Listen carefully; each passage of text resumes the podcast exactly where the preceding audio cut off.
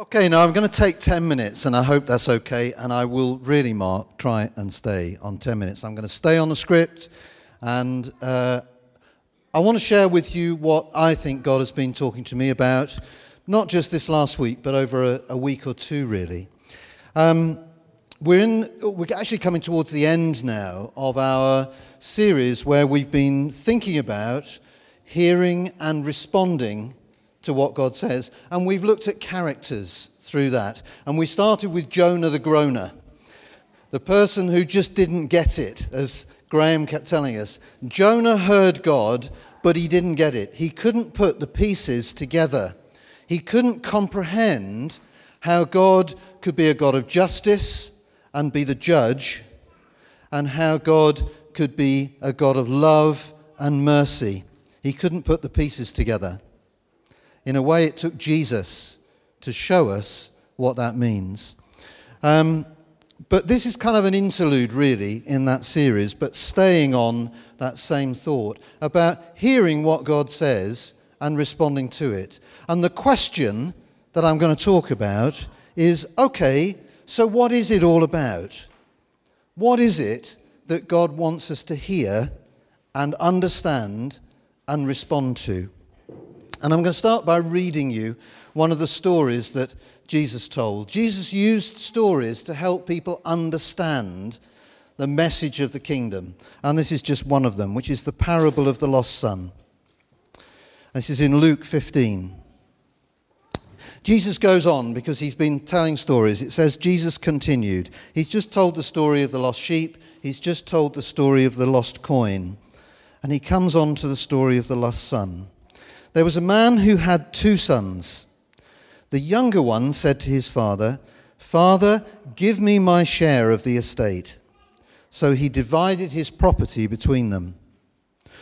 Not long after that, the younger son got together all he had and set off for a distant country. And there he squandered his wealth in wild living. And after he'd spent everything, there was a severe famine in that whole country and he began to be in need. So he went and hired himself out to a citizen of that country who sent him to the fields to feed the pigs. He longed to fill his own stomach with the pods that the pigs were eating, but no one gave him anything. And when he came to his senses, he said, How many of my father's hired men have food to spare? And here I am, starving to death. I will set out and go back to my father, and I will say to him, Father, I have sinned against heaven and against you. I am no longer worthy to be called your son. Make me like one of your hired men. So he got up and we went to his father. But while he was still a long way off, his father saw him and was filled with compassion for him. And he ran to his son and threw his arms around him and kissed him. And the son said to him, Father, I have sinned against heaven and against you, and I am no longer worthy to be called your son. But the father said to his servants, Quick, bring the best robe and put it on him. Put a ring on his finger and sandals on his feet. Bring the fattened calf and kill it. Let's have a feast and celebrate. For this son of mine was dead and he's alive again. He was lost and he's found. And so they began to celebrate.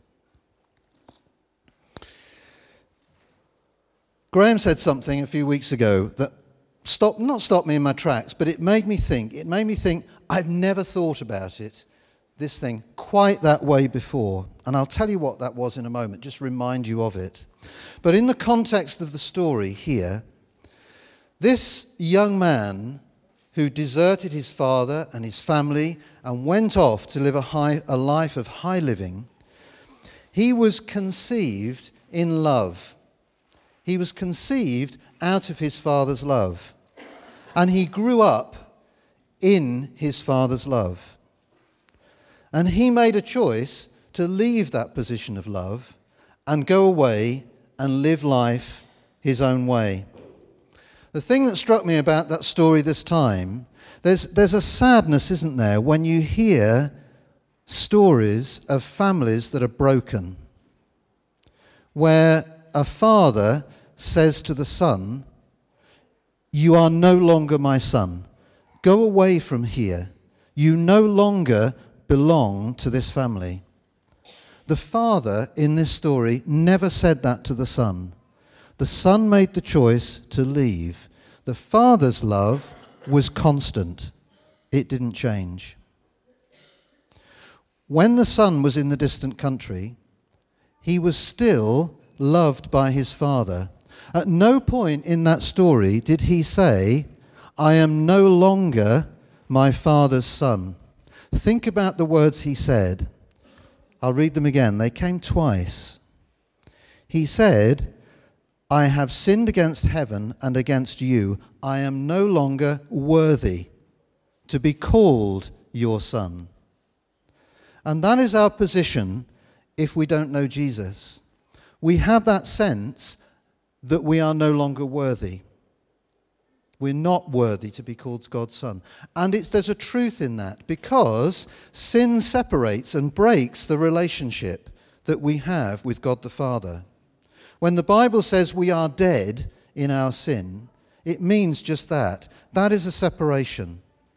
We can't have relationship with the Father while that problem is in the way.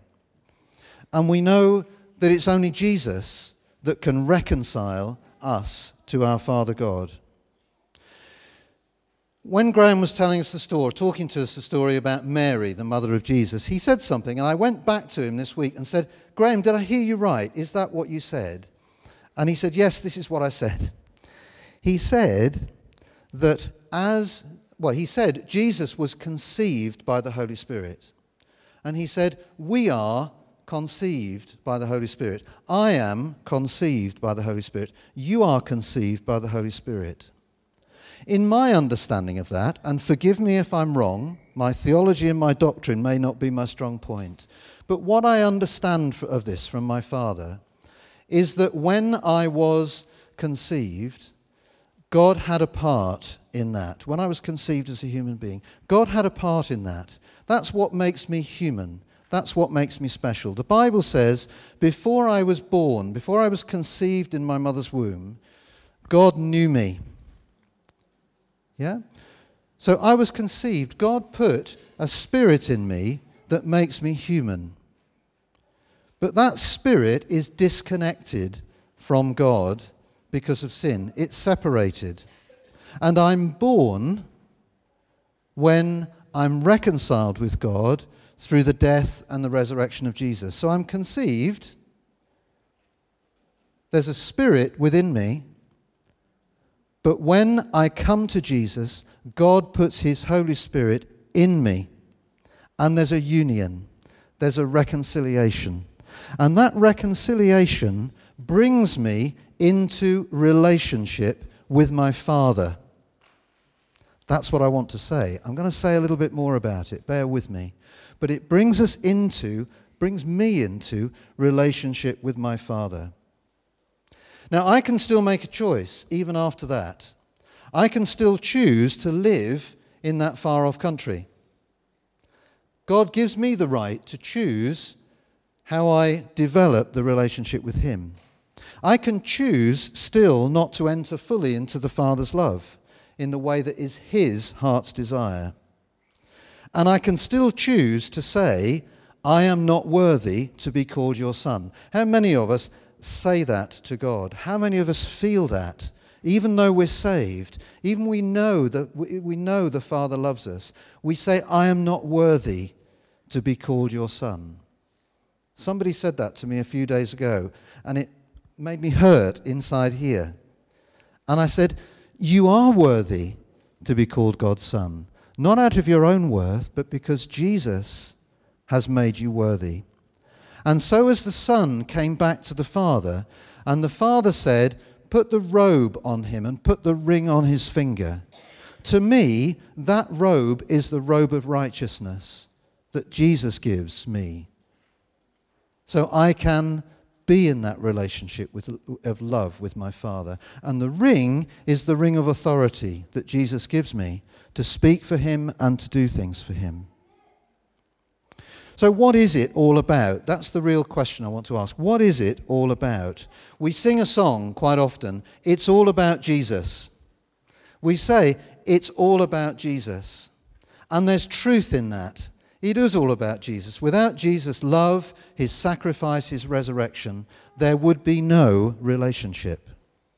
In the context of the song, it says, It's not about me, it's about Jesus. And that's true also. But if we just stay with that, we miss the best part of the story, actually. And I want to ask you to think for a moment. We sing, It's all about Jesus. If we were talking with Jesus now and we said to Jesus, What's it all about? Is it all about you, Jesus? What would he say to us? I think what Jesus would say is actually, no, it's not all about me. It's all about my Father's love. That's what it's all about. Jesus said, I am the way, the truth, and the life. No one comes to the Father except by me. Jesus' life, his death, his resurrection was about bringing us into relationship with our Father God. And when we say it's all about Jesus, it's possible for us to miss that place, that heart's desire of our Father God. Maybe just hear this. People talk about having or knowing God who are not Christians. Who am I to say that they don't? Any of us can read about God in the Bible. Any, any of us can hear what people say about God. Any of us can see the hand of God in the world that's around us. Any of us can do our best to please God by the things we do. Any of us can worship God. But without Jesus, we can't know God, our Father. We can't know Him intimately in that father son relationship, that deep personal relationship that he wants us to be in. That is what he wants most of all. So, just as in the story, what did the father long for? He longed for his son to come back. He wasn't so interested in the story that his father had, he wasn't so interested in the words that he, the son had to say. He just wanted to embrace him and love him. We've had that phrase, unconditional. Mark used it. God loves us unconditionally. What he wants from us is unconditional love. He wants that depth of relationship. And that's what he offers. And we need to keep coming back to him. So, when there's an opportunity for us to pray together at the end of this service, I'd like you to think about that and say, Do I really live in the fullness of the love of my Father. And if you're not sure about that, I'd like you to pray with somebody about that. I'd like to ask you to ask somebody to pray with you. We can't do that for you. I can't do that for you. The only way to come to that place is through Jesus. But together, we come to Jesus and we say, Bring us into that place of full knowledge of the love of my Father. Um, Mike opened the service this morning with a reading from, Isaiah, uh, from Psalm 50, and I nearly used that in, when I was preparing the talk. But just in that psalm, there are these words um, Sacrifice and offering you did not desire, but my ears you pierced. That's a sign of belonging. Burnt offerings and sin offerings you did not require. And then I said, Here I am, I have come. I desire to do your will, O my Lord. My, your law is within my heart. And that's what the Father says to us Come into my presence and dwell in my love.